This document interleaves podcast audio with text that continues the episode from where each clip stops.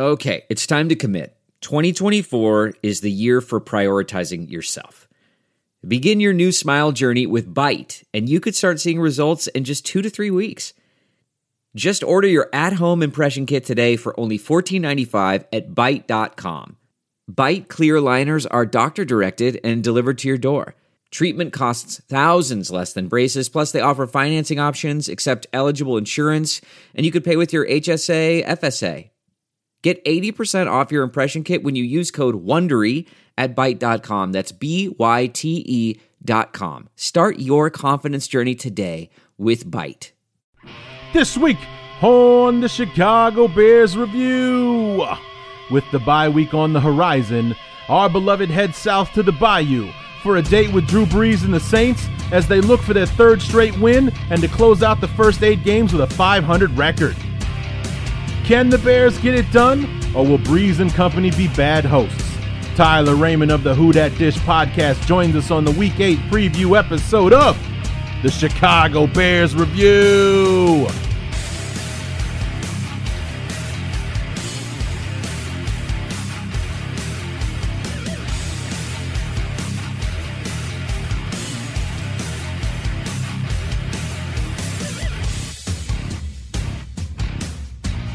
Can our beloved go down south to the Superdome and come away with their third straight victory and close out this hellish gauntlet of the first eight games with a surprising 500 record? What's going on, everybody? Larry D back for the Week 8 preview episode of the Chicago Bears Review. And, you know, wouldn't it just be a hell of a thing to start out 1 and 3 and then to finish winning three of the last four? Going into the second half of the schedule with a 500 record. I mean, we talked about this at the beginning of the year when the schedule came out. I mean, it was just looking at it, you know, it was brutal from the very beginning. In you know, I, like I, I remember, I had the day off from work when the schedule came out, and there it was. NFL Network saying, you know, the Bears were, you know, in the top five strength of schedule for the first eight games. And then in the second half of the season, things ease up quite a bit. And that was the first time that I used the metaphor about the Bears being that boxer. You just want to weather the early rounds so you can try to make your move in the late half of the fight. And here we are about to close out the early rounds, and we are still, you know, we're we're we're we're close on the cards. You know what I'm saying? We are in there. Uh, three and four right now. We could finish at 500, and we got two weeks to get ready for an Aaron Rodgerless Green Bay Packer team. Our first matchup with Detroit is after that. Um, San Francisco um, is down the line. Cleveland, Cincinnati. Um, you know, a, a, second game with the with the uh, you know both games with the Lions. Uh, you know, like I said, Rodgers without you know the Packers without Rodgers. Um, you know, it's it's a much much easier back half of the schedule, we could possibly do something in the second half of the schedule. I mean, anything is possible at this point. I mean, because nobody, after the embarrassment that was Tampa Bay and then the embarrassment again against Green Bay on national TV, nobody thought we'd be in this spot. You know, that we would beat the, the Ravens on the road, that we would dominate the Panthers at home. It's funny because I was just thinking about it on the way home from work today that um, this team oddly reminds me of the last team that the Bears had that started a rookie quarterback um, because his starter because the starter just wasn't holding up his end.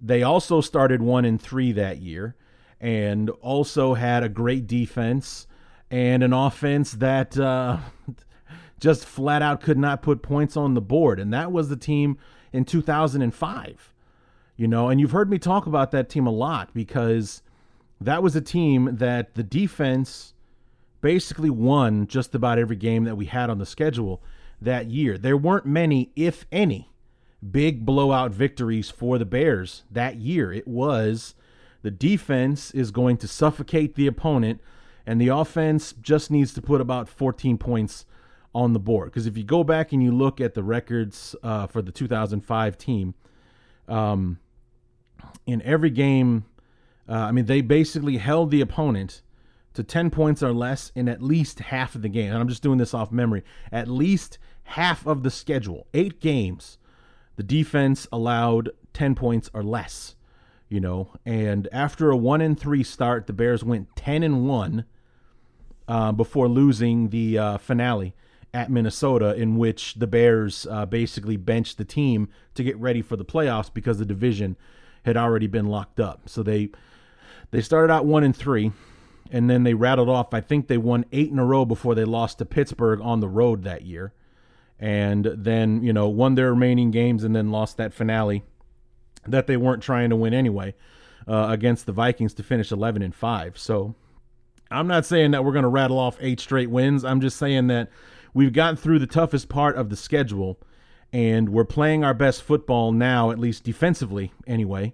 Uh, the offense is chomping at the bit, and uh, hopefully they will, uh, you know, get released and, and be, you know, allowed to do more now that we're getting into a section of the schedule where the defenses aren't as daunting as the ones that Trubisky and company have faced the last three weeks. You know, Minnesota, Baltimore, Carolina, known for their defenses. And this week against the Saints, not a notoriously good defensive team, but one that's been playing better defensively. You hear me talk about that quite a bit with our friend Tyler Raymond here in just a few minutes. I'm not going to talk too much because uh, Tyler and I um, had a nice long conversation, a good uh, 45 minutes, if not more. Um, we got we got to talking.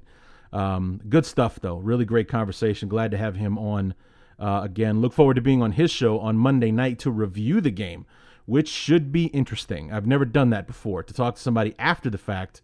Uh, never quite done that. Only just did it that once with Dan Cotton during the preseason, you know, but there are no consequences to the preseason, so it wasn't that big a deal. Here we are. There's a lot on the line, you know, for both teams. The Bears could, um, you know, get themselves to 500, a three-game winning streak for the first time since 2013. Um, you know, and in a division that's basically wide open right now. Now that Rodgers and company are um, you know not what they once were while he was there. So um, this thing could get interesting, especially with the way the second half is laid out for the Bears. It uh, you know as somebody who's who's obviously watched the team closely, especially over the last several years, you know. You, you, you start to trust the team a little bit with especially with the way the defense is playing, you know, with with the game that they had last week, man, you know, where they basically you you kept waiting for them to bend to the will of the Panthers, and it was their will to keep the ball and, and keep it on the field. And, you know, would the Bears eventually break under the pressure of being out there for 70 plays when the offense did close to nothing to help them win that game and to see them come around and to hold fast, I mean, and not give up anything more than that field goal in the first half? It was, um, you know, it, it was it's kind of that thing that, that that's you know like God help me, I'm starting to believe in this team, and um, you know, if only the offense could come around, this could really be something special that we have on the horizon, because it's it's kind of being laid out with the schedule that we have coming and the way that the def- the the division is kind of shaping up with Rodgers gone uh, for an extended period, if not the whole season. Um, you know, can the Vikings maintain? Will the Lions be able to answer, and so on and so forth. So it's going to be an interesting time uh, in the second half of the uh, second half of the season. Uh, but before we get to our talk with uh, Tyler Raymond, just two quick notes, and then we'll go over the injury report real quick. Um, but first of all, Eddie Jackson, our rookie uh, safety from the University of Alabama, is your NFC Defensive Player of the Week for week number seven.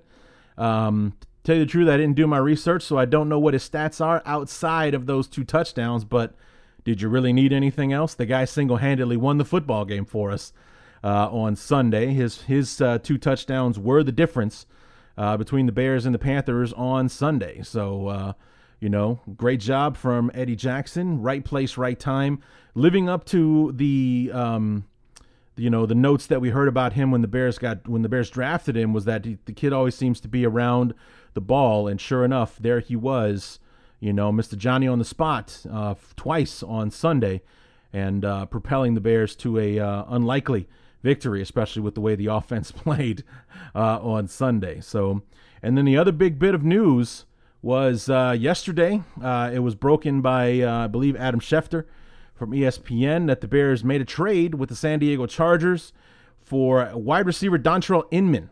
Uh, the Bears give up a conditional seventh round pick in 2018, so next year's draft, uh, for the wide receiver. So basically, his performance will determine whether or not San Diego gets that pick. Uh, last year in 2016, 58 catches, 810 yards, four touchdowns.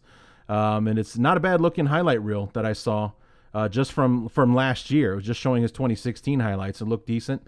Uh, the corresponding roster move was the Bears waived uh, Jonathan Anderson uh, the inside linebacker. I guess that's a sign that um, Nick Kwiatkowski is, um, you know, closer to being game ready uh, instead of just being active and on the sidelines like he was last week. Maybe he'll be ready to uh, contribute. It also could spell to how quickly John Timu is going to be coming around uh, with that knee uh, knee slash ankle injury he suffered against the Vikings uh, a few weeks ago. If we're comfortable enough letting him go, so. Um, my dad thought for sure this was going to be the death of Tanner Gentry, and thankfully it wasn't. So uh, it's Tanner, it's uh, Jonathan Anderson, not Tanner Gentry, uh, an inside linebacker who was uh, you know expendable. Uh, now that we're getting some of our guys back and healthy, so uh, he joins the team, and the Bears officially announced it today um, after Inman passed his physical. Apparently, he was hampered or injured or something like that earlier this year because he's only got like two catches for nine yards so far this season. I think he's been out of the lineup with an injury this year, but he passed the physical. Uh, he didn't practice today because of that physical, but he is expected to play on Sunday. So that's the word uh, right now. And uh, we'll just transition over into the injury report. Inman was on the list, but as a non injury, um, you know, basically he didn't participate, so he had to be on the injury list. As for why, uh, also, not injured but not practicing today, Mark Sanchez. And I know you're all so shocked and disappointed to hear that. It was an illness, so it tis the season. So maybe he caught a bug uh, or what have you. Uh, other names Bryce Callahan was limited on Wednesday but was full participation today with a neck injury. Uh, Benny Cunningham limited yesterday and today with the hand in, uh, hamstring injury. The hand injury was Hroniss Grasu, still limited uh, with that hand injury. Uh, Kyle Long didn't practice Wednesday, but was full participation today, so probably getting a, a Veterans Day rest, as uh, was the tradition when Lovie was around. Sherrick McManis and Roy Robertson Harris both uh, have not practiced yet this week, both with hamstring uh, injuries. Um, then we talked about Sanchez. Timu uh, with the ankle and the knee injury still haven't practiced yet. Mitch Unrein, limited participation with a quad injury, full participation today. And Markus Wheaton, what? Markus Wheaton? You're kidding. Did not practice yet with that groin injury, so he's still uh, injured, apparently. So he's not hurt, he's injured. And what was one name that was not on that list? The guy that I just talked about, Nick Kwiatkowski, not on the injury report thus far. So, I mean, not even listed as full participation. So, they're basically saying he's not injured anymore. So I mean, I think that bodes well uh, going forward. So maybe he gets the start on Sunday. If not, he's the first guy off the bench behind Trevathan and um, Christian Jones, who has been playing well in his absence. So um, there you have it. There's your uh, injury report. And um, you know, I'm excited about this game on Sunday.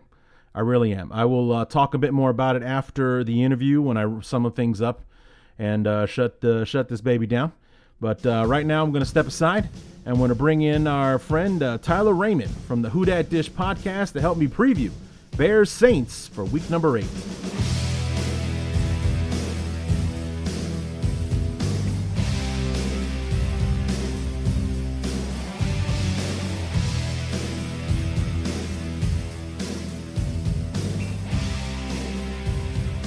Week number eight has our beloved Chicago Bears closing out the first half of the season on the road at the Superdome against the New Orleans Saints, and the Saints on a four-game winning streak after starting 0-2.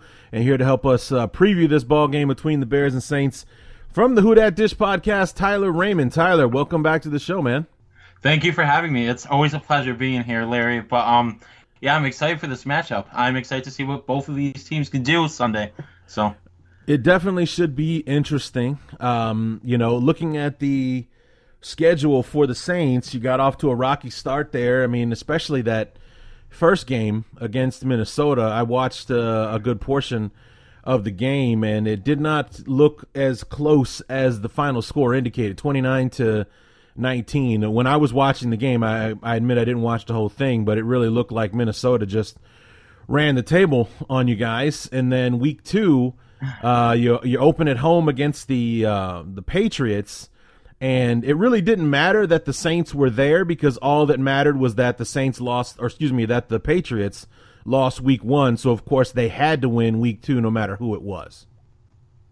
Mm-hmm. Yep. Yep. And yeah, it was unfortunate, but the NFL has noticed by now. But the Saints have come a long way since then. They've just about, in my opinion, uh, done a complete 180 in regards to what this team has been able to accomplish, not only on their defense, but as a whole, especially uh, with their balanced offensive attack now.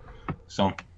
And speaking of which, you know, you go from from that loss to New England, the you you kick off this four game mm-hmm. win streak. The first two game, three or four of which have been on the road. You're at Carolina, at Miami, home for Detroit, and then uh, last week at Lambeau beating uh, Green Bay.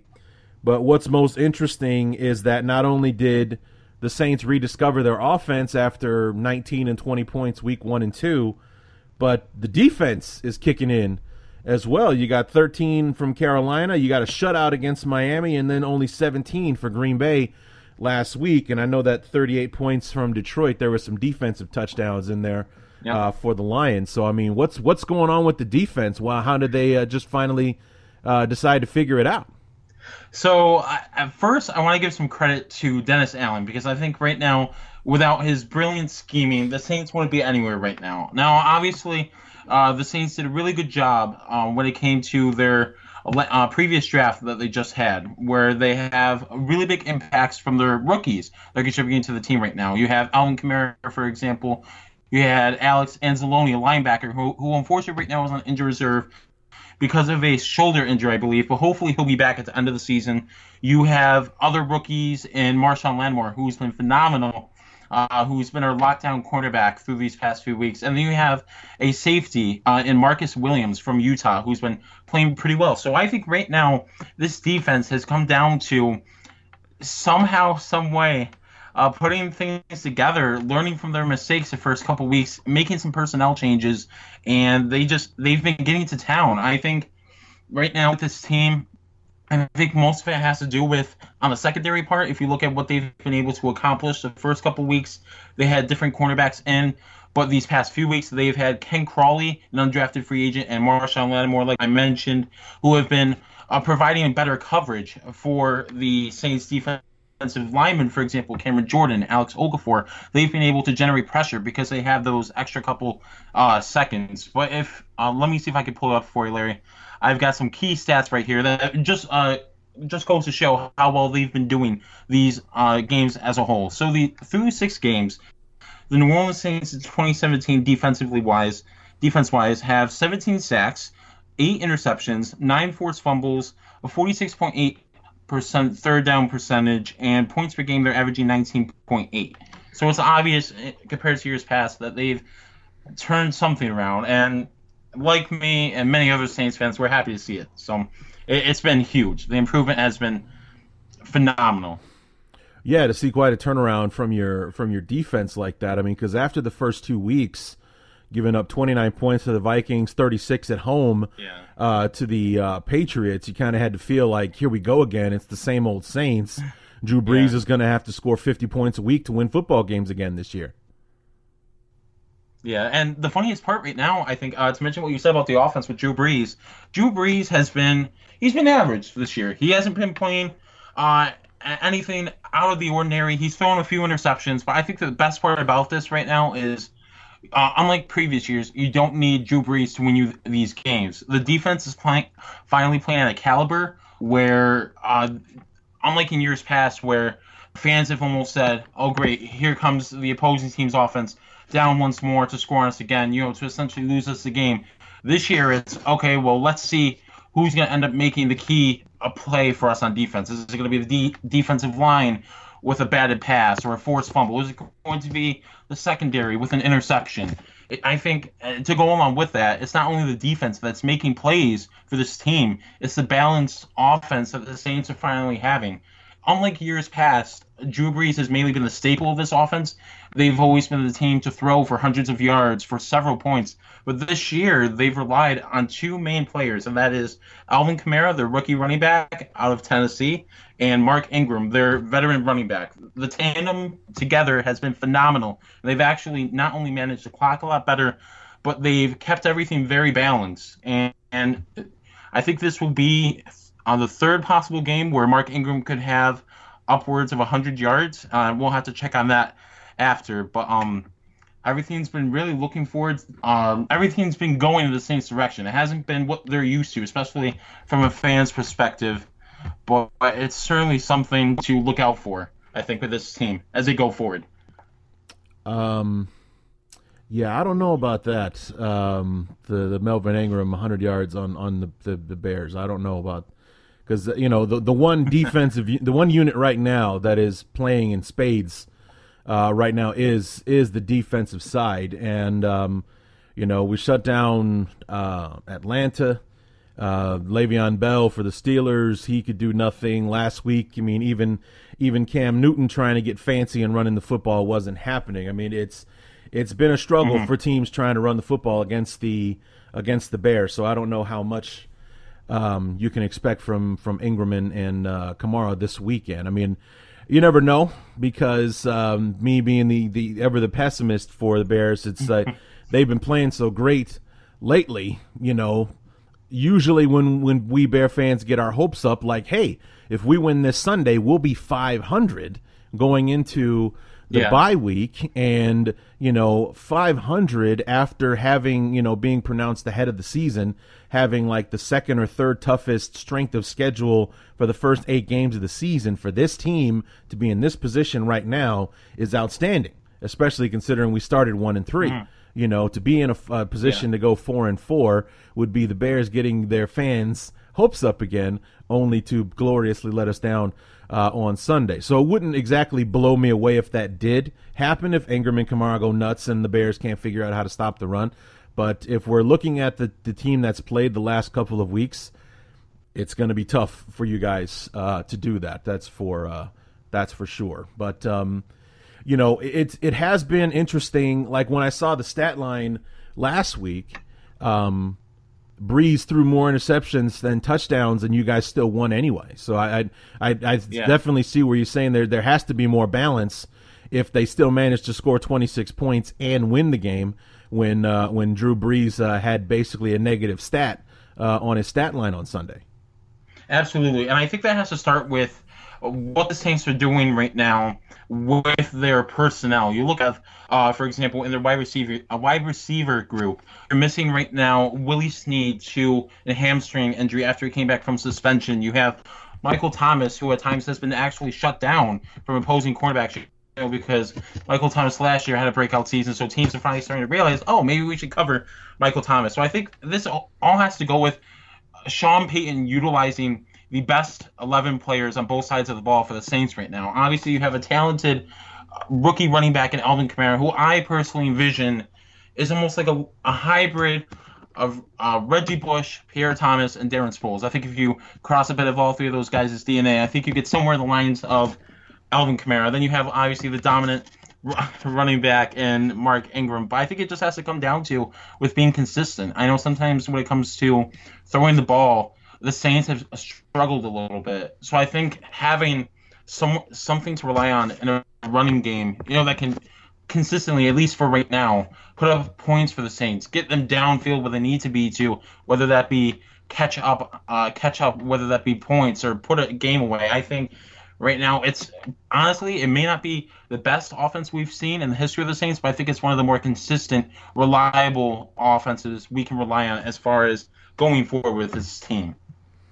Right, and and, and um, you know, I find it interesting that the the the running back uh, position was strengthened by the departure of Adrian Peterson, as opposed to beforehand. Mm-hmm. Everyone was excited about Adrian Peterson coming in there and this uh, this multi-headed monster. I mean, the the other thing that's interesting is that you know getting rid of him you know, also got rid of a major distraction because Peterson was very vocal about how unhappy he was with the, the, the limited amount of carries he was getting, uh, being a part of a tandem running group.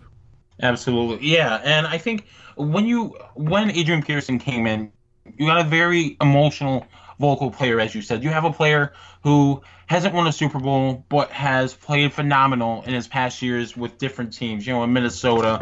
And when I when I look at back at what didn't work with the Saints and Adrian Peterson, I see I see it more as a personnel grouping more than anything. I think right now the offensive line is more acquitted to what Mark Ingram is good at. Don't get me wrong, Adrian Peterson, I believe, still has something left there. We saw that the one game against uh, Tampa Bay where Arizona just ran it down their throats, and uh, Adrian Peterson had a phenomenal game. But I think at this point, it's just a matter of using what the Saints know best. And, and let me be honest with you, at the very beginning of the season, I thought that this team could function well with Adrian Peterson uh, playing similar to a Tim High- Hightower role, what the Saints used to have uh, when he was around Hightower. But um, you know, when push came to shove, he didn't fit, and I'm glad he's with Arizona now because he's the main back right now until some of their other players get back. And the Saints have been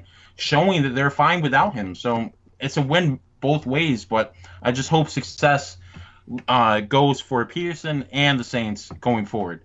What was the other half of that trade? What did you guys get for him? Um, I believe it was a conditional six round pick. Okay. I can, I believe it was a conditional six round pick. All right, not a, actually a king's ransom for uh, for Adrian Peterson, but then again, you know he's what twelve years into his career and and uh, and whatnot. So, um, you know, um, I just, you know, I just like I said, I, I going into the season, I really thought that was going to be huge uh, for you guys having him there. Mm-hmm. If nothing else, you know, his experience and and his, uh, you know, he could be used as a decoy to open things up for you guys and and so on and so forth. And it just, you know, it was amazing how fast it did not work out. Um, and yeah. uh, you know how quickly things went sour as far as just the the relationship uh, between you know Sean Payton and and, mm-hmm. and Peterson.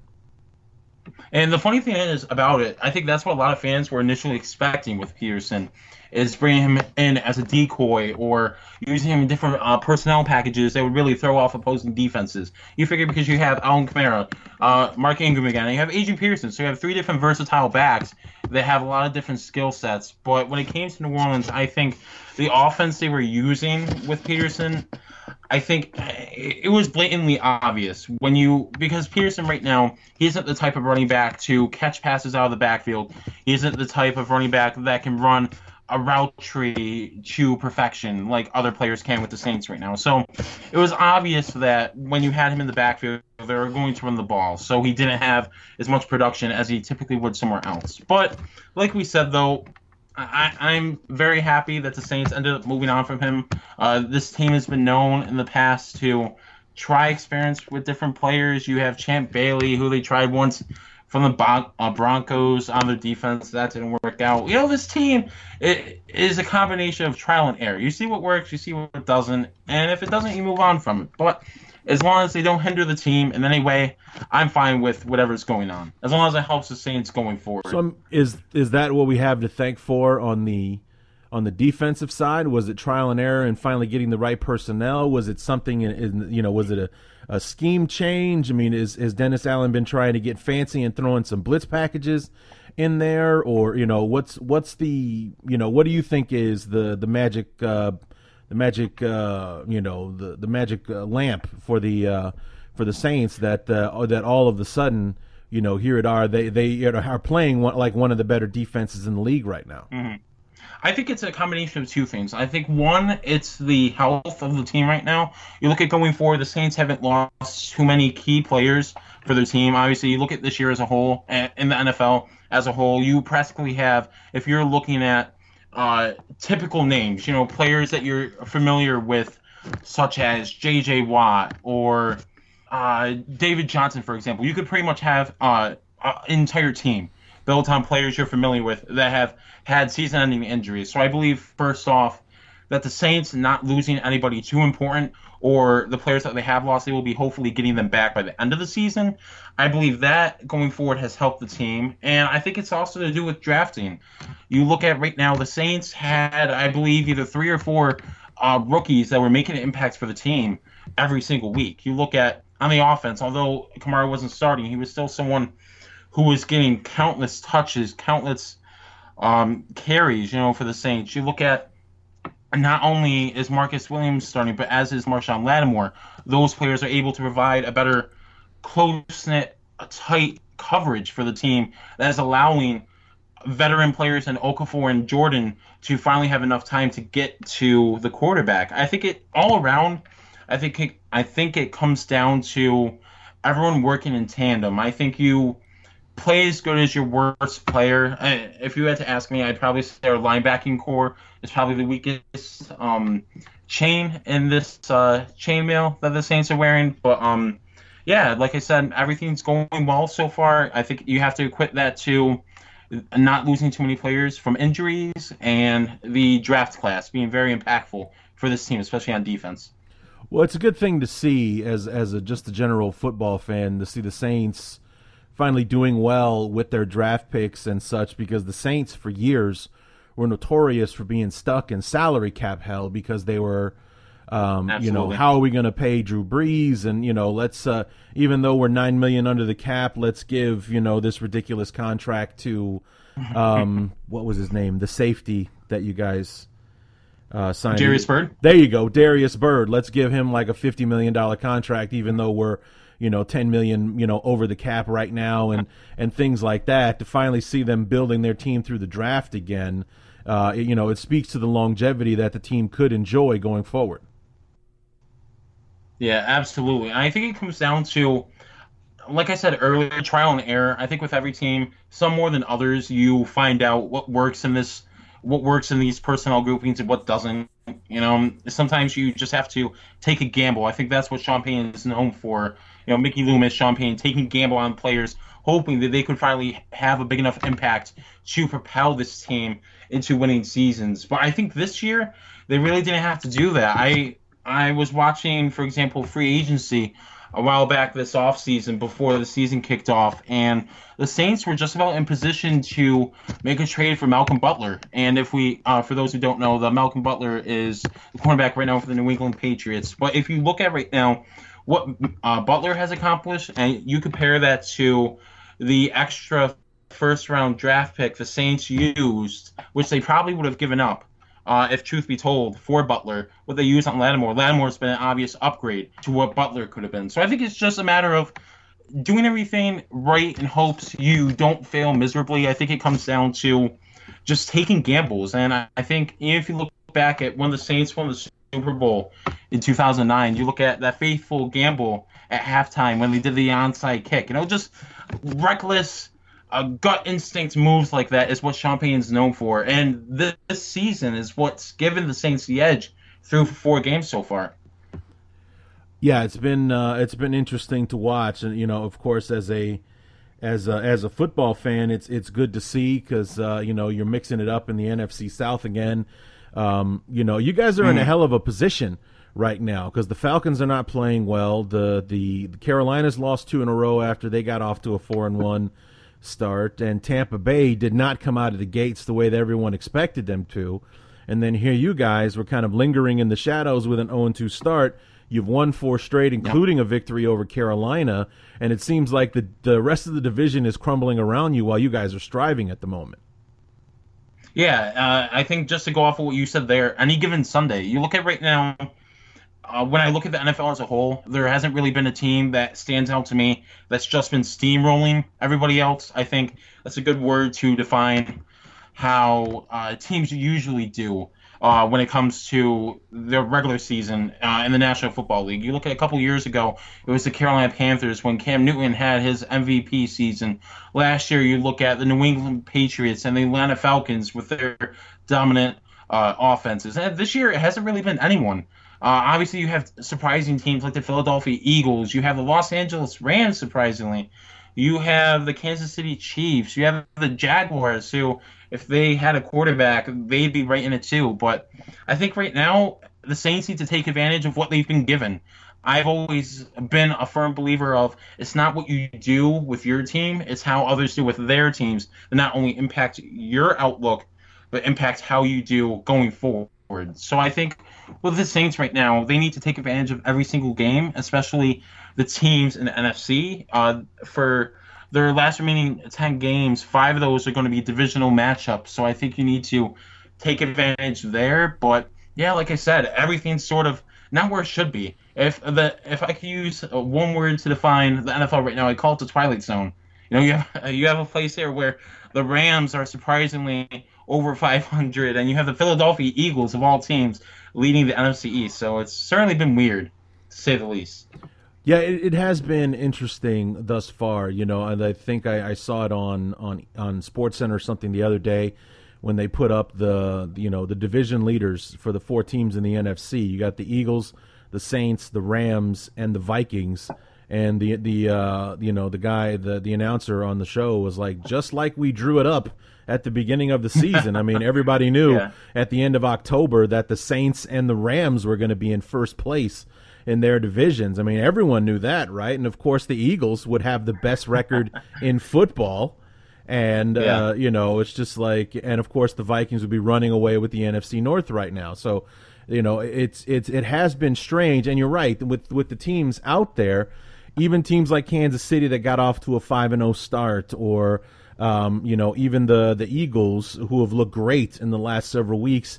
No one does seem like that world beer. Everyone, and even the Patriots, you know, they've mm-hmm. lost two games already so far defense. this year. And yeah, their defense is not very good at all. I mean, they finally showed up this week against the Falcons, but that seems to be the exception and not the rule with them this year. So everybody seems vulnerable at the moment. This thing could be, this whole thing could turn on its head, and the the you know maybe the Eagles can be this year's um, you know Vikings who started off five and zero oh last year and ended up eight and eight and you know didn't make the playoffs or or something crazy like that with how crazy it's been so far. So it's it's a yeah but kind of season so far. It's like mm-hmm. yeah, yep. the Rams are five and two, but there's still ten games left to go. It's you know a lot of things can happen between now and and uh, December 31st when the season uh, closes out.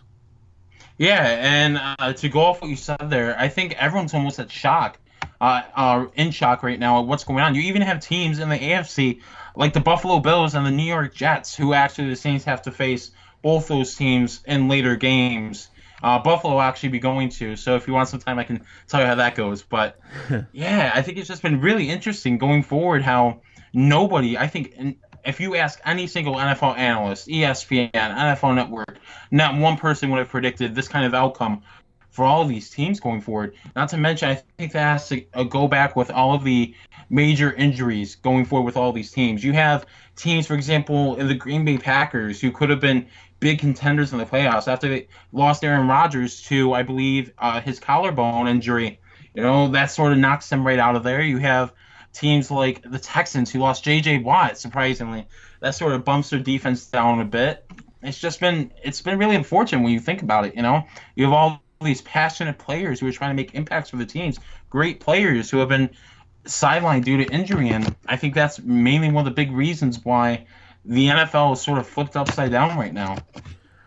Yeah, I mean the the Bears and the Saints are in a very similar situation as far as the you know the second half of the schedule really is going to determine how the season turns out because absolutely when the schedule came out for the Bears, the first eight games it's like good God, we'll be lucky to be three and five, and here we yep. are. We're in a position right now to actually be five hundred uh, at the end of the season. And I made the metaphor that the Bears are going to be like that boxer that mm. you know you you want to just weather the storm in the early rounds so you can get into the later rounds and maybe make a killing there because the second half of the Bears schedule you got the Saints you got the 49ers yep. the Bengals aren't playing well we got the Lions twice and an Aaron Rodgerless Packer team in the second half of the schedule that sets up pretty well especially with the way our defense is playing right now. And here, you guys in the Saints, you guys have five division games coming up uh, in that yep. second half of the uh, in the second half of the schedule. Both games against the Falcons. You got Tampa Bay twice,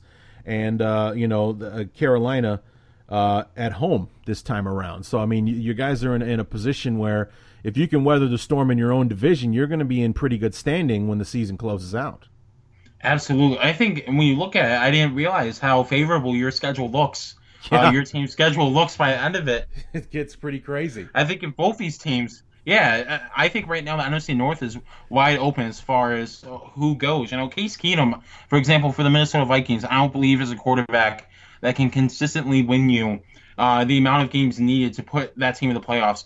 Matthew Stafford has been hobbling his way around in games. So uh, you don't know if the Detroit Lions are a team to contend for the NFC North. And your Bears, they have a consistent defense. I think right now in the NFL, what you need is consistency, whether that be on the offensive line, the offense as a whole, the running game, the defense, anything. If you have consistency week to week, that will guarantee you something in this league. I think the Saints right now, to go off of this, has been trying to just re-emphasize consistency as a whole for this team. You look at positions that were normally uh, unthought of when it comes to actually being talented. You look at the secondary, the defensive line finally being able to making finally being able to make plays.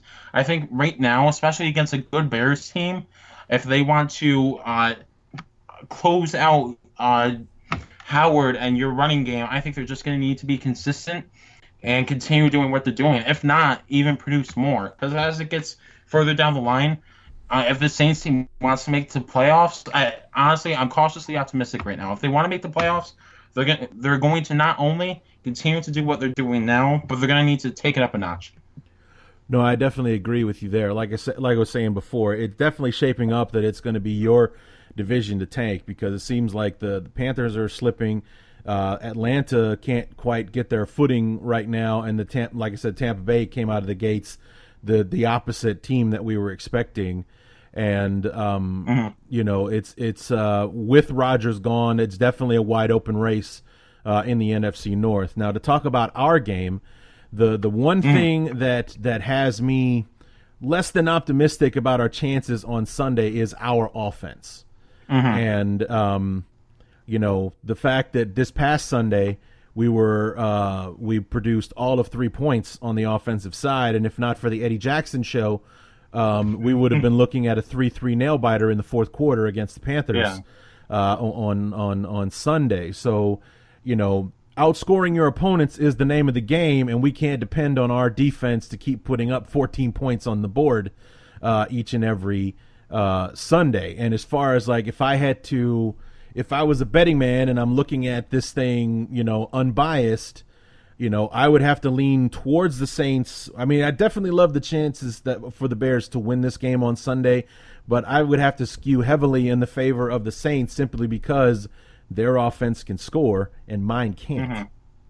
And I think that all has to come down to what you said earlier in a little bit is which part of which team is going to get off first. Right. I think like you said, in the Bears, you have Mitchell Trubisky. Obviously, he he's a talented quarterback. You know what he did at UNC is obviously something to keep aware. Of. So I think, especially with the Saints, if we somehow manage to, not that it's not possible, but I think it's something to keep an eye on. If they somehow manage to limit uh, your playmakers you guys have in your backfield to under 100 yards, that will essentially be uh, forcing uh, Trubisky to making uh, to make plays by himself to get your wide receivers involved. And I think that's something, if it goes that way, I think it will favor the Saints. Now, the same could be said for Drew Brees. Although Drew Brees is a Hall of Famer, I believe that if there isn't any consistency, if there isn't isn't any balance through our offense, I think you might see some struggles there. Because I think right now, in the past, Drew Brees has been known to always throw for hundreds of yards, touchdown after touchdown. And when you look at it, if you had to ask me, I think the ratio of passing to running was more six to four, seven to three. Now it's pretty even. So I think uh, this year, if your team wants to continue to win, I think it's going to take for the Saints some consistency, even against a very good defensive line, who we haven't mentioned yet. But Akiem Hicks, one of their stars, was a, for, a former Saints player. So I remember I was actually uh, on my own podcast, uh, Dayton and I, uh, he's our co-host. He, uh, we both mentioned how Akiem Hicks, when asked about Drew Brees, he was a little salty in saying that he didn't really want anything to do with it. So I think he might come into New Orleans with a bit of a grudge against him, and I'm curious to see how that goes, especially. Yeah, I just actually read an article a little bit before we got started here uh, about Akiem Hicks and going back to New Orleans, and um, yeah, he he hasn't gotten over it. So, um, you know, uh, Akiem Hicks straight up is a pretty tall order. A pissed off Akiem Hicks, I'm mm-hmm. interested to see what that's going to be like uh, on Sunday. yeah, that's going to be interesting. At the very least, the best word to describe him would be bitter. Um, he is not happy about the way things went down uh, with his departure. Now, granted, it sent him to, to New England, which doesn't suck for anybody, but you know yeah. he wasn't happy about um, you know being cast out uh, of New Orleans and and and, uh, what have you. So I'm interested to see if what if anything you know the impact will be of uh, Akiem Hicks showing up that way uh, on on Sunday. So I mean, when I talked to the Panther guys last week, they were asking me who is it that they need to be worried about, and I said, well, the one player on defense that you have to know where he is on every single snap, it's Akiem Hicks. Because Leonard mm-hmm. Floyd, he can come and go in the passing game. Same thing with Pernell McPhee uh, or Sam Acho, our outside linebackers, our primary pass rushers and whatnot. The secondary seems to be taking turns on who's having great games and, and whatnot. And our linebacking core was was a revolving door because people were getting hurt. We seem to be a bit more stabilized now with Danny Trevathan being back and Nick mm seems to be healthy. Christian Jones and stuff has, has done well on, on the inside. The the one consistent cog in the wheel has been Akiem Hicks. So you have to know where that guy is on every single snap because he can hurt you against the run in the. I mean, he's the leading sacker for basically he's an interior defensive lineman. He's got six sacks right now. He had seven all of last season. So I mean, he's on a tear right now. Usually, when guys get paid, you see him ease off the gas pedal. Not this guy.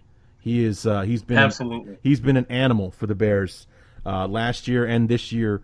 Uh, especially. So if he's coming in with a chip on his shoulder, I'm wondering how that's going to affect oh, him mentally and physically when the game starts, uh, when the game takes place uh, on Sunday. And I hope it will be enough to get the Bears a uh, win because it's, um, you know, the offense.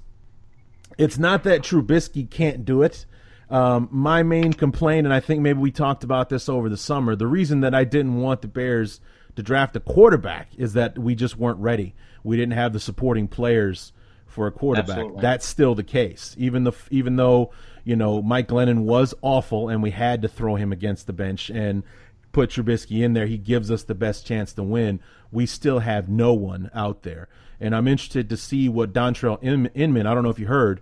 Uh, I Don, did hear actually. Yeah, we got him from the from the Chargers today.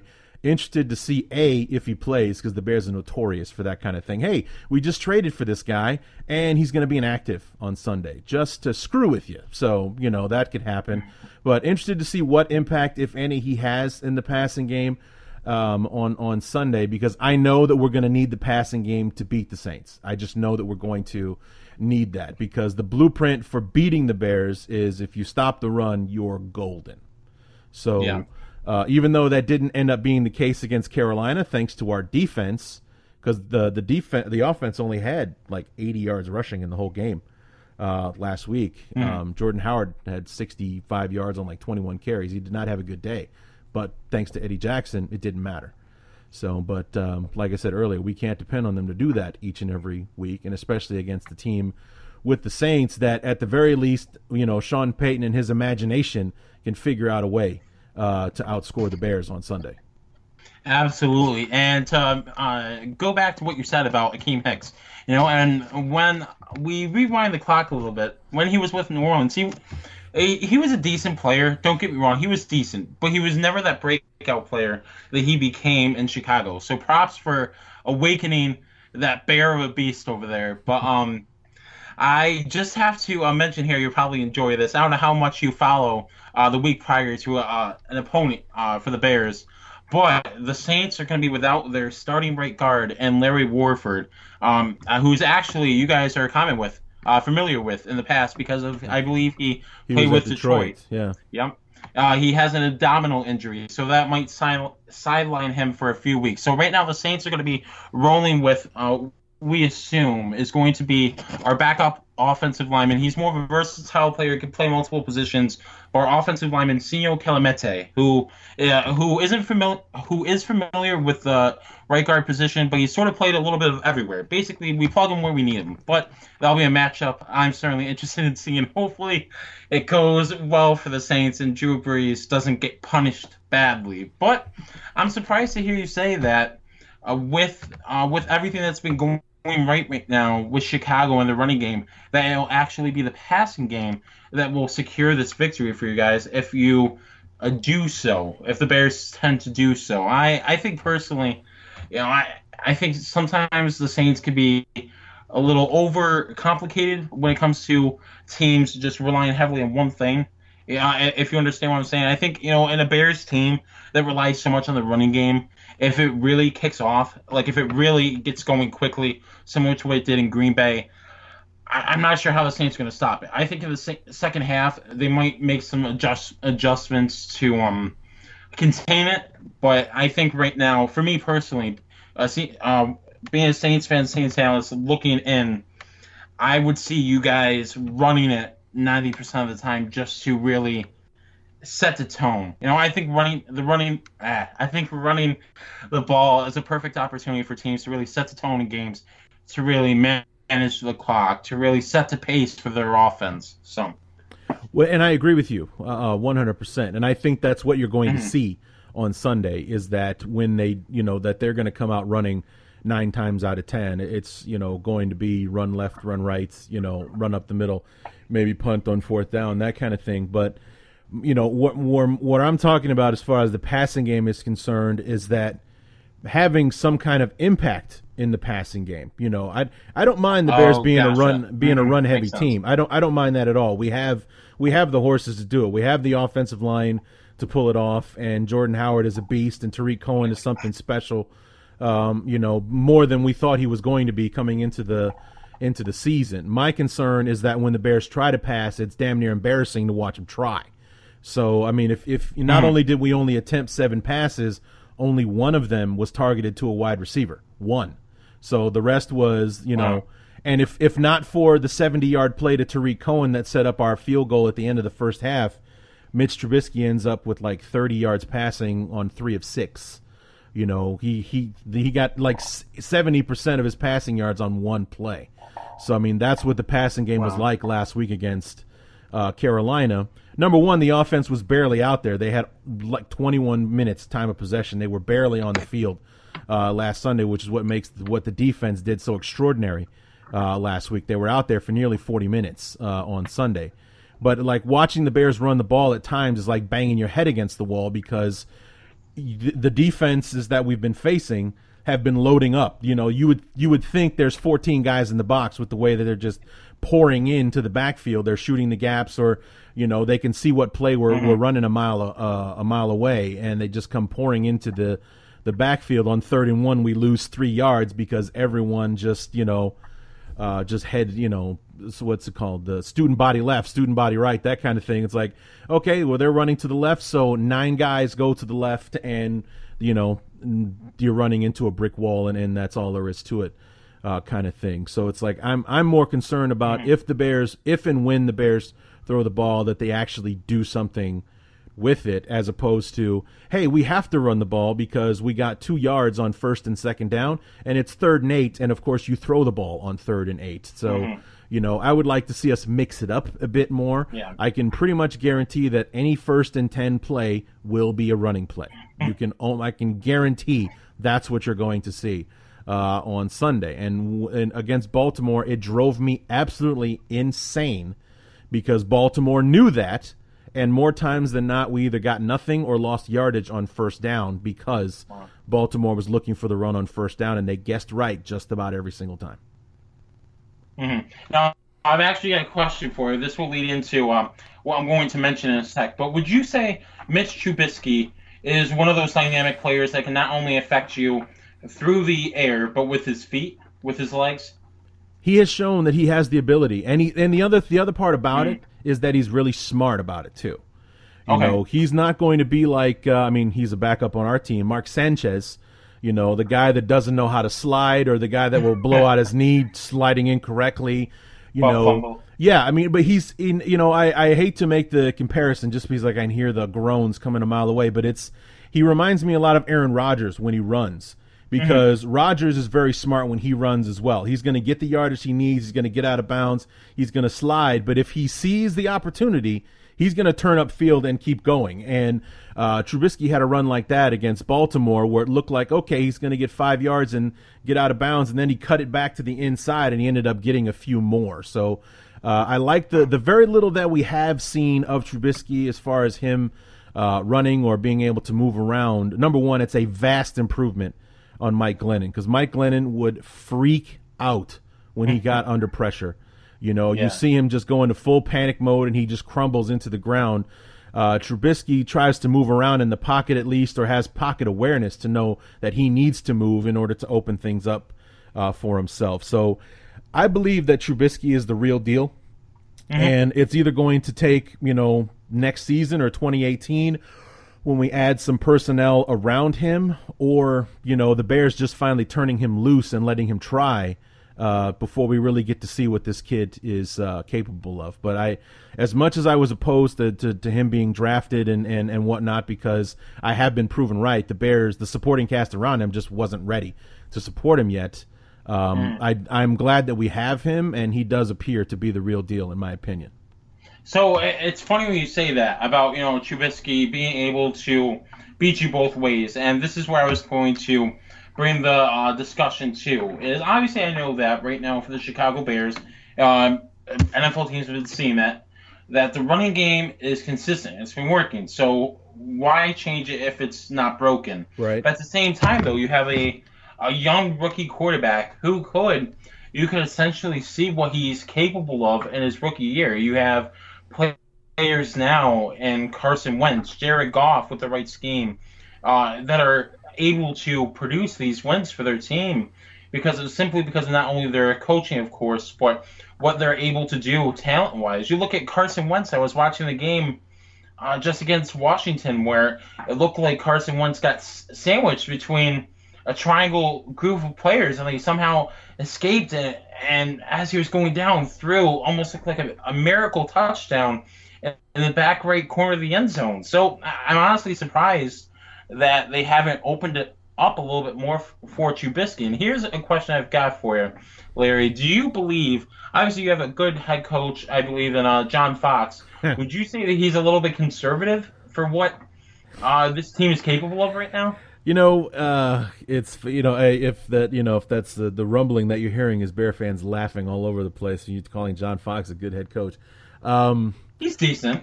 you know what, man? It's is as far as Bear fans are concerned, and I'm one of these people. The John Fox era has been a disaster so far. Um, and the the thing that's that's hurting Fox now more than ever is that it's coming out that you know. First of all, I have been vehemently asking for Dowell Loggains' head. That's our offensive coordinator because his Yeah. the play calling is predictable. It's boring. Conservative would be a generous word for it. Um, But I've been hearing lately from beat writers and guys behind the scenes that know um, it's because of Fox. Fox is the reason that Trubisky hasn't quite been turned turned loose yet because we pretty much have the same personnel with a better quarterback than we had last year. And when Mike, when Matt Barkley of all people was our starting quarterback due to injury for about five or six games, we were slinging it all over the field. You know, Jordan Howard was able to flourish the way he was because we were challenging defenses uh, with our passing game. And the fact that we've got a better quarterback now and pretty much the same wide receiving core that we had last year, and we're even handcuffed would be the best word to describe how most Bear fans feel about our offense uh, right now. So I mean, we, you know, when you talk about Wentz, you talk about Goff. Both of them started and played the majority of their rookie season. I mean, Wentz played from minute one, but Goff came in, you know, early or you know mid to mid to fir, you know first half of the season. You know, from like, like game six on, he was the starter. And you see what these guys are doing in year number two with a full off season underneath them. They also added some pieces, like with Philadelphia, with uh, Torrey Smith, Alshon Jeffery. They added that to what they already had. Yeah. yeah, same thing with with uh, with um, the Rams. They added Sammy yeah. Watkins and Robert yeah. Woods, and you know now they seem to be flourishing on offense as well. Thinking about that has me really excited about 2018 if the Bears can make it work in the offseason to add some pieces for for Trubisky to throw the football with. You add that to Jordan Howard and that defense.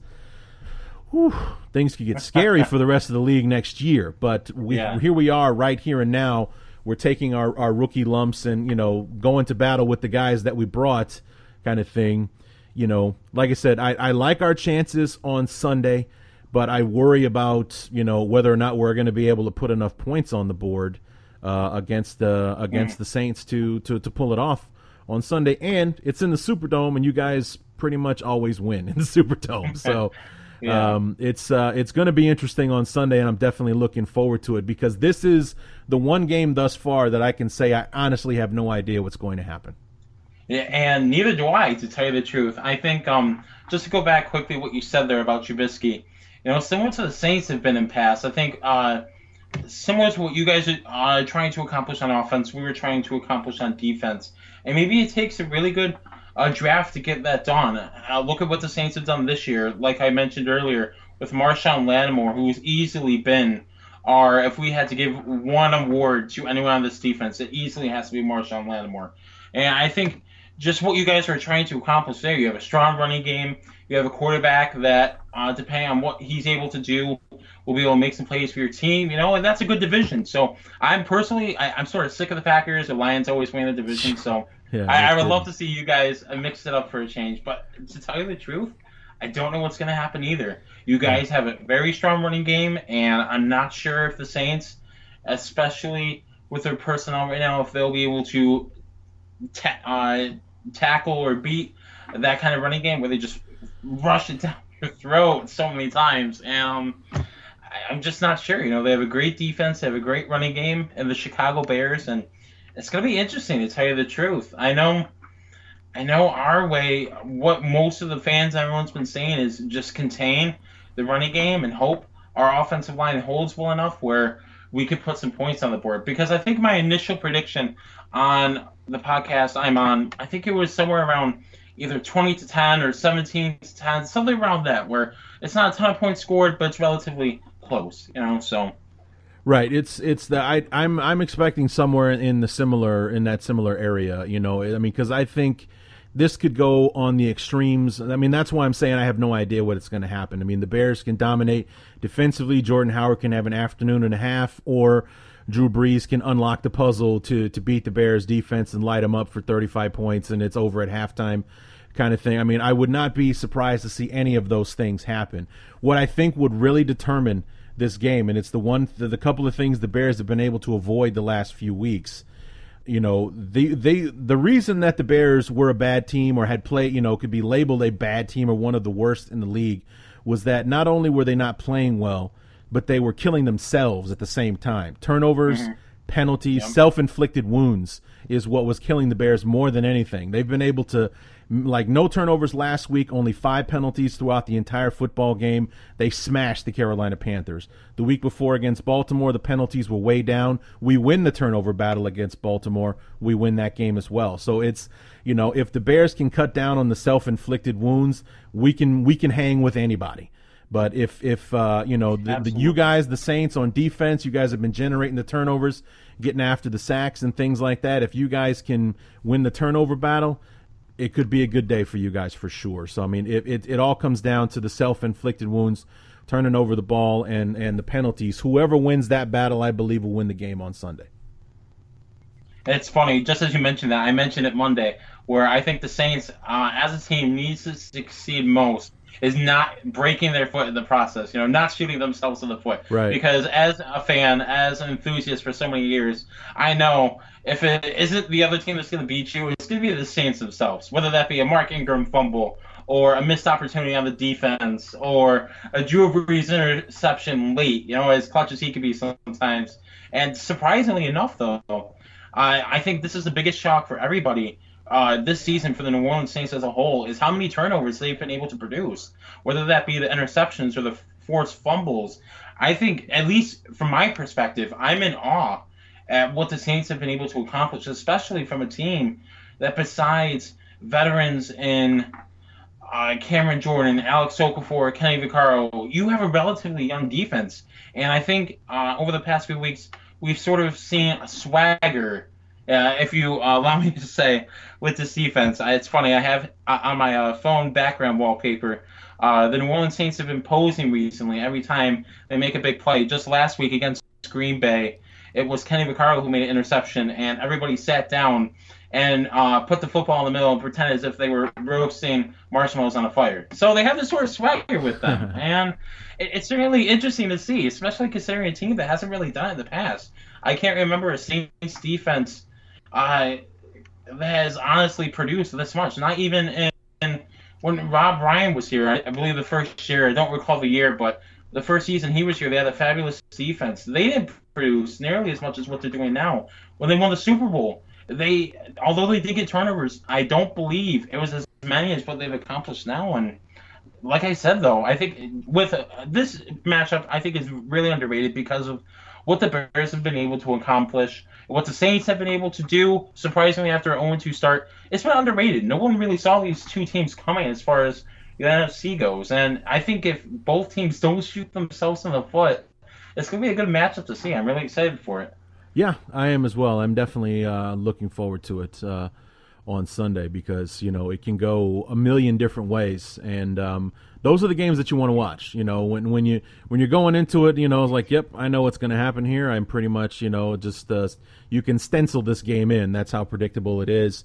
This one, on the other hand, uh, I'm not too sure. And you're right; these are two teams that are kind of flying under the radar right now. One of them, for Absolutely. Christ's sake, is in, is in first place right now, somehow still flying under the radar yeah. because everyone's waiting for the Saints or excuse me, the the Falcons and the the the basically everybody else in the division, waiting for the Buccaneers to wake up, waiting for the Panthers and the Falcons to take hold of this division like they always have, and you guys are the ones sitting in first place right now. So everyone's just kind of waiting for yeah. that to fall apart. And the Bears, on the other hand, well, they haven't been very good in the last few years. So of course, this good ride won't last. They'll find a way to figure it to screw it up, and you know, just be the same old Bears uh, again. And, and meanwhile, we've got a top five defense, and uh, you know the Bears and the Saints are going into probably one of the, the, the, the better matchups that's taking place on Sunday. Absolutely, and I, I wouldn't go as far as to say that. I gotta give your team some credit here. It, right now, I I think the Chicago Bears, to be completely honest with you, they remind me a lot of the Jacksonville Jaguars, and here's why. They have a strong running game. You know, uh, for example, in Jacksonville, you have Leonard Fournette. Uh, in this case, you have Jordan Howard with Chicago. They both have great defensive uh, defenses as a whole, especially on the front four. You look at Calais Campbell for Jacksonville, Akiem Hicks for Chicago, and I think it's just a matter of finding your identity. I think with the Saints, they've struggled in the past, especially on defense, when it comes to finding who they are. You know, they I can't tell you how many times when something hasn't worked, the, the first thing the Saints would do is take them out and find someone who could. But in the end, they never ended up finding anything that worked for that defense. And I think it's just a matter of, especially in this NFL, this season, where nobody really knows where they are. There isn't a team that's steamrolling everybody else to submission. I think that's a perfect opportunity. For my case, Saints, or in your case, the Bears to take advantage, especially when you look at what the Bears have been able to accomplish. You know, they, they who have they played so far? If you mind uh, telling me again. Say again. Uh, who have their wins? Yeah, who, oh. who have the Bears played? And who have their wins come come against? Well, we've uh, we're undefeated thus far against the AFC North, and so we've beaten the Steelers and mm-hmm. the Ravens, and then last week against the Panthers. Um, our yeah. We, we lost week one against Atlanta. We, we we should have beaten the Falcons, but we came up short. Week two was an embarrassment against the Buccaneers. Week three was the win over Pittsburgh. Week four, another embarrassing display mm. on national TV this time on Thursday night against the Packers. Uh, week five was Minnesota. That was Trubisky's first start. Um, that was the last game with the self-inflicted wounds. We there were two penalties that took away. One was a touchdown. The other one was a play that would have put us inside the the 10 yard line that would have at least resulted in a field goal. Those points would have won us the game. So wow. the self-inflicted wounds killed us on that one, and then we got the the win at Baltimore and the win against Carolina have been uh, yeah. you know the last few games. So I mean, we've seen a slow and steady improvement with the, as far as uh, the consistency uh, on defense, a word that you've used a lot here in this conversation. Uh, you know, but you're right. Yep. Consistency is is a killer as far as uh, you know. If you're consistent with something, it's it's going to benefit you in the uh, in the long run. It's a marathon, not a sprint. Absolutely. And, you know, like you said there, they have good ones against the Pittsburgh Steelers right now, who are, if memory serves me correct, on top of the AFC North and actually have the first seed right now if the playoffs started today. Good wins against the Carolina Panthers and you said the Baltimore Ravens. So, you know, I think it's just a matter of seeing what these teams are able to accomplish not only this Sunday, but as time progresses. Because, like we said, though, the the Saints and the Bears are only six weeks in. Anything could happen in ten weeks. You know, if somehow the Bears, not that this is impossible, but if somehow you know the Packers really start to collapse, the Lions fall apart, that that division is yours for the taking. And somehow, let's say the Saints collapse, the NFC South is going to be for anyone at this point. But regardless, though, it's going to be an interesting matchup, that's for sure. And I just hope, uh, I just hope it's an interesting matchup for what both teams excel in. For the Right. Saints, I'm hoping. Uh, despite your defense, I'm hoping I, I would love to see because of, as a fan enthusiast of Mark Ingram, I would love to see him have another thousand yard season just after last year, which he did. So if he could accomplish it 100 yards, I'd love to see that. In your case, Jordan Howard, I'm assuming you'd love to see him go over 100 yards, Yeah, which I'm hoping nice. doesn't happen. And I would love to see both defenses really control this game. I think that'd be something uh, we'd love to see. You know, there hasn't really been too many defensive controlled games this season. So Well, Tyler, I appreciate uh, appreciate your Yeah. time. Good stuff. Uh, thanks so much uh, for being on the uh, show. You go ahead and uh, plug your podcast, in, in, which will include this amazing guest you're going to have on Monday. well, uh, for those who weren't aware, I'm not sure if you told anyone, but um, I'm actually be having Larry on Monday, so make sure to look out for that. We'll be talking about the Bears Saints matchup and what the two amazing teams we've talked about tonight, what they will accomplish, and see who ends up getting that win. So, as far as what happens with me and Twitter, you can follow my personal Twitter account. I love tweeting about the Saints. If any of you are interested that way, you can follow me there at Raymond Tyler M. And for the uh, podcast account, it is called the Who Dat Dish Podcast. You can follow that at the WDD Podcast. So make sure you stay tuned for not only this amazing podcast tonight, but uh, for Monday night as Dayton and I, that's our that's my co-host, will be talking with Larry as we review the Saints Bears game. So look forward to that. Yeah, that should definitely be interesting to talk to someone after the game, as opposed to I, I'm I'm I'm all about the previews and talking about what's going to happen instead of talking about what what did in fact happen. So that's going to be an interesting Yeah. conversation. So, Tyler, thanks so much for being on the show. Tyler Raymond, the Who Dat Dish Yeah. podcast. Be sure to check that out, and not just when I'm on it uh, next Monday. Thanks again, Tyler. Anytime.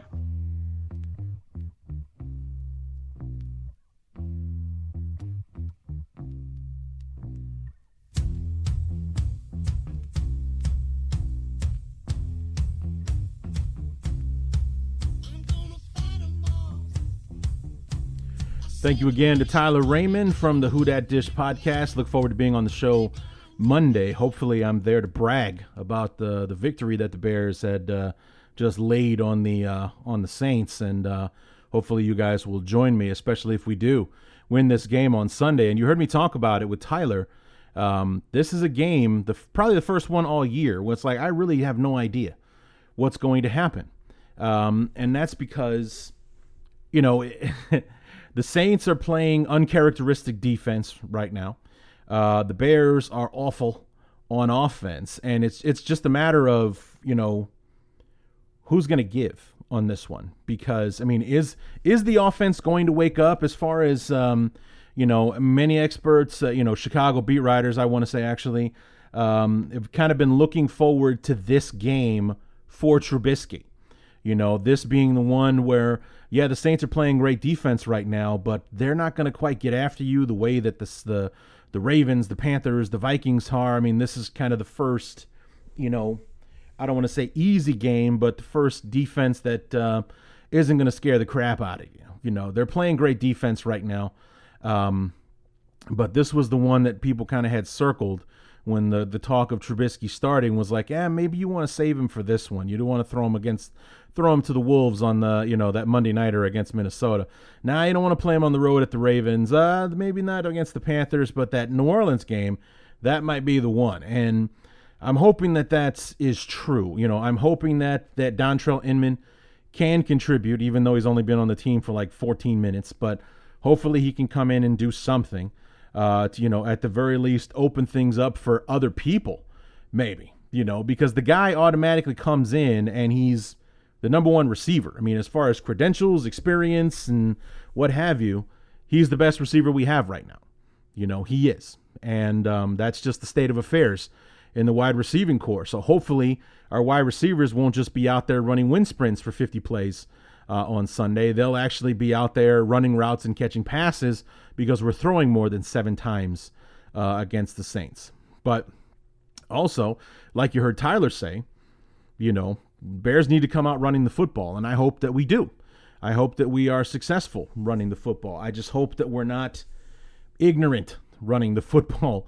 Uh, you, you know, you heard me tell you know, it's sometimes watching the Bears run the ball. It's like watching, it's like banging your head against a brick wall because all you're doing is watching Jordan Howard take the ball from Mitch Trubisky and then run into a wall of blockers and defenders to get maybe a yard if we're lucky.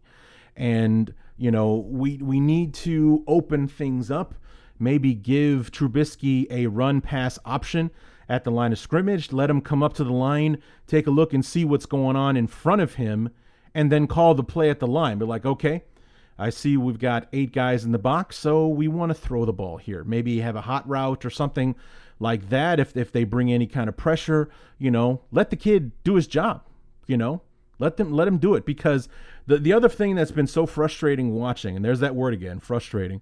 It's the you know we're either straight up running or we're straight up passing. We're not we're not bootlegging. We're not doing any kind of play pass action or anything like that. We're not trying to disillusion the defense at all. We're not trying to trick them. It's like we're coming at you here. It's going to be a six, it's going to be a five or seven step drop. Boom, the ball's coming out, period. That's it.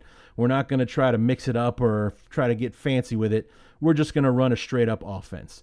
And when we run the ball, you know, there's not going to be any kind of slick motion or anything like that. We're just going to snap the ball and have our running back lower his head and run into the pile. And I just want to see a bit more imagination. I want to see the Bears open things up uh, a little bit, you know. We're indoors. The elements are not going to be a factor let's let's see let's uh you know let this baby loose and see how she flies kind of thing you know because um, we're gonna need to score points this week you know we, we can't de- keep depending on the on the defense a to keep putting points on the board for us and b to continue to only allow you know i mean the last two games they're averaging six points a game nine for the ravens three for the uh, Panthers. You know, they've only allowed four field goals from their from the offense in the last two games. You know, the touchdowns and everything from the Ravens, we we all know came from special teams. That's not on the defense. It goes against us, but it's not on the defense. The defense has been holding up its end the last two weeks. And in, even more so, last week against Carolina, defense won the game for us by putting the points on the board the offense couldn't get. And um, we need the offense to do that. And it's important that it happens this week. Even, God forbid, even in a losing effort, it is important that the offense find some kind of rhythm heading into the bye because you don't want the stink of the failure holding you, you know, hanging over you for the next two weeks while we try to get ready for Green Bay. You know, you don't want to have that. You want to be able to have some positive, something positive to look at on film, saying, like, see, we did this. We can do better. You know, we're going to get better you know, we did this pretty well here. We're going to do it better as if we're going to work on this and keep going forward uh, and so on and so forth. I mean, that's something I think mentally that is important, especially for a team in the spot that we're in right now. You know, we're playing good football. We're not shooting ourselves in the foot. And, you know, we haven't been killing ourselves with penalties. We didn't turn the football over at all against Carolina. We won the turnover battle against Baltimore. You know, it's it's it's all kind of turning itself around. And if we want to keep this momentum going, the offense has to get involved. Period. You know, and just because the Saints are the Saints and they're dynamic offensively, uh, because of Drew Brees, we're going to need to score some points because I think even a great effort from the defense, you know, may not result in the, them holding the Saints to single digits. I mean, we might give up a score or two just because, especially if the offense is going to be anemic in the beginning and we keep giving the ball back to New Orleans. That's the opposite of what we want to do this week. This is very much like the same strategy that I try to get the Bears to employ uh, anytime we play Rodgers and the Packers. It's like we want to keep the ball out of Aaron Rodgers' hands. The more we keep putting in his hands, the more opportunities we are giving him to kill us. The more we put the ball in the hands of Drew Brees and the Saints offense with Sean Payton calling the plays, the more likely the Saints are going to, you know, put points on the board and decisively beat the Bears on, Sunday. You know, we want to be the ones winning the time of possession battle, you know, and God forbid, you know, Drew Brees is also known, and I should know actually, he was my fantasy quarterback um, when I used to play fantasy football. I, I, I don't play fantasy football anymore. It's, I hate it actually. I never really liked it to be honest with you, but Brees was my Brees was my quarterback for five years. He because he was uh my I was in a keeper league. He was my quarterback for five years, and I ought to know. Every every week that Drew Brees got me four touchdowns, he also threw two interceptions to cancel out at least one of those touchdowns. He's good for that kind of thing because the Saints throw the ball so much, and or because they did. Anyway, you heard Tyler talk about quite a bit about Mark Ingram and uh, uh, the rookie Kamara um, you know, really mixing things up in the running game, giving them a more balanced uh, attack. Well, we're good against the run, so we want to put the ball. It's a, it's a, it's actually kind of a pick your poison type thing. You know, do we want to shut down Brees and put it all on the run game, or do we want to shut down the run game and put it all on on Brees? It's an interesting, you know, pick your poison uh, kind of deal, which is why it's going to be important that our offense does its does its part this Sunday. I mean, it, it really does fall on the offense. And all things being equal, if we can keep the penalties down, limit the turnovers, you know, if it's a straight up football game, it's going to be up to the offense. Our offense is going to decide whether or not we win this game. It really is. You know, that's that's that's what my that's what I believe is that if if our offense comes to play and puts their own points on the board this week, then I think we have a great shot at winning this game uh, on Sunday and getting that four and four record uh, to go into the bye. You know, basically a zero and zero team with uh, one of the lighter schedules in the league in the second half. So it's important, you know, and God forbid, in the event that we don't win this game on Sunday, it's important that the offense does it part does its part, like I said, to show themselves more than anything else what they're capable of. You know, even if we lose in this in this game to the Saints, it's important that the offense, you know, gets something going, some kind of rhythm. You know, I want to see Trubisky throw 20 passes on Sunday. That's what I want to see. And not because we're down and we have to throw, but because that's the way the offense is cooking. You know, the offense is moving the chains and we're mixing it up uh, offensively. Jordan Howard is getting, getting his yards uh, on the ground, and uh, Trubisky is, uh, you know, able to, to get things done through the passing game. It's important that we do that this week. I really can't emphasize that enough. So, you know, what do you think is going to happen on Sunday? I honestly think the Bears are going to win. I really do.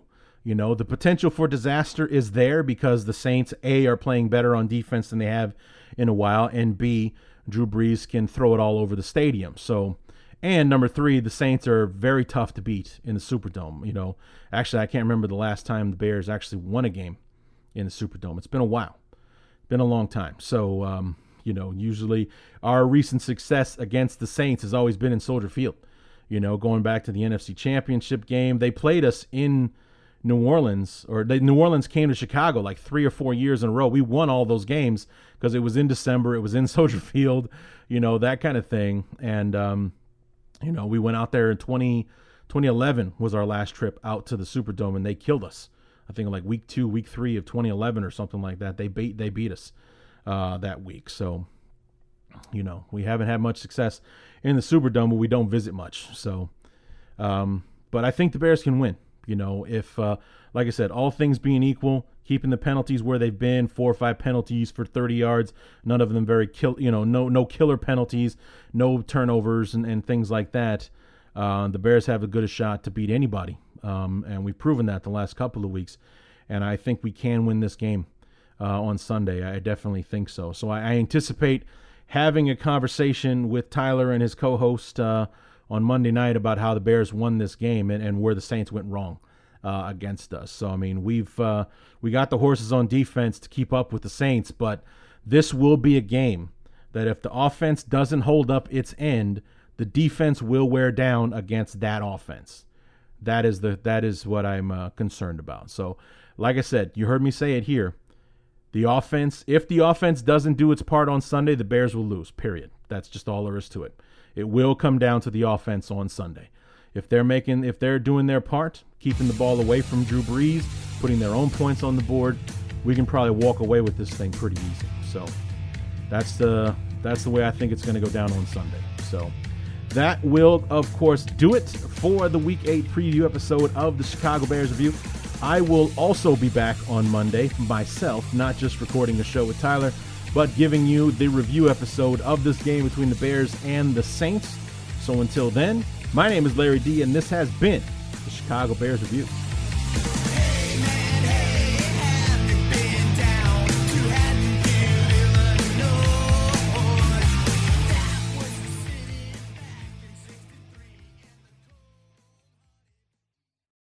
The spirit of performance is what defines Acura, and now it's electric. Introducing the ZDX, Acura's most powerful SUV yet. Crafted using the same formula that brought them electrified supercars and multiple IMSA championships, the ZDX has track tested performance that packs an energy all its own.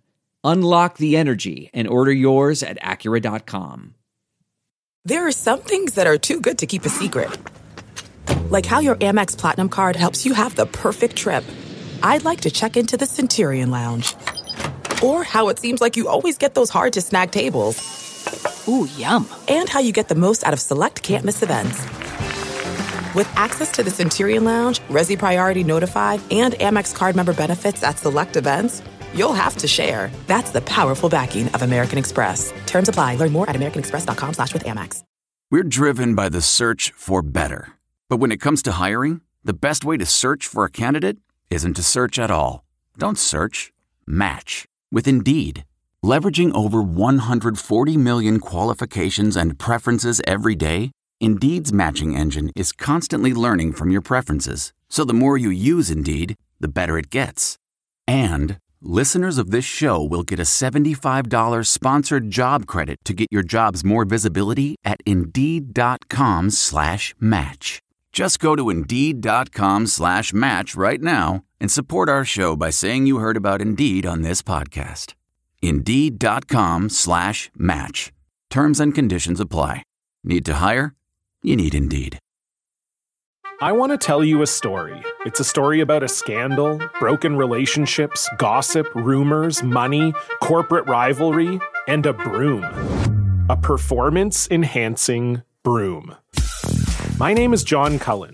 I'm a comedian, podcaster, and for 20 years, I was a semi professional curler. And I want to tell you the story about how a single broom almost imploded the 500 year old sport of curling. We feel like we were bringing a knife to a gunfight. It's the story of a superstar and his fall from grace. Well, I was being dragged through the mud. It's the story of two brother entrepreneurs with a dream. I said, that's great news. It's a story of intrigue. I still don't understand why we want to keep his name secret. The full story has never been told, so I'm going to tell it. Broomgate How a Broom Almost Killed Curling. It was a year I'd like to forget. To listen to Broomgate, search for Broomgate in your favorite podcast app. That's all one word Broomgate. Look around. You can find cars like these on AutoTrader, like that car riding your tail. Or if you're tailgating right now, all those cars doubling as kitchens and living rooms are on AutoTrader too. Are you working out and listening to this ad at the same time? Well, multitasking pro, cars like the ones in the gym parking lot are for sale on AutoTrader. New cars, used cars, electric cars, maybe even flying cars. Okay, no flying cars, but as soon as they get invented, they'll be on AutoTrader. Just you wait. AutoTrader.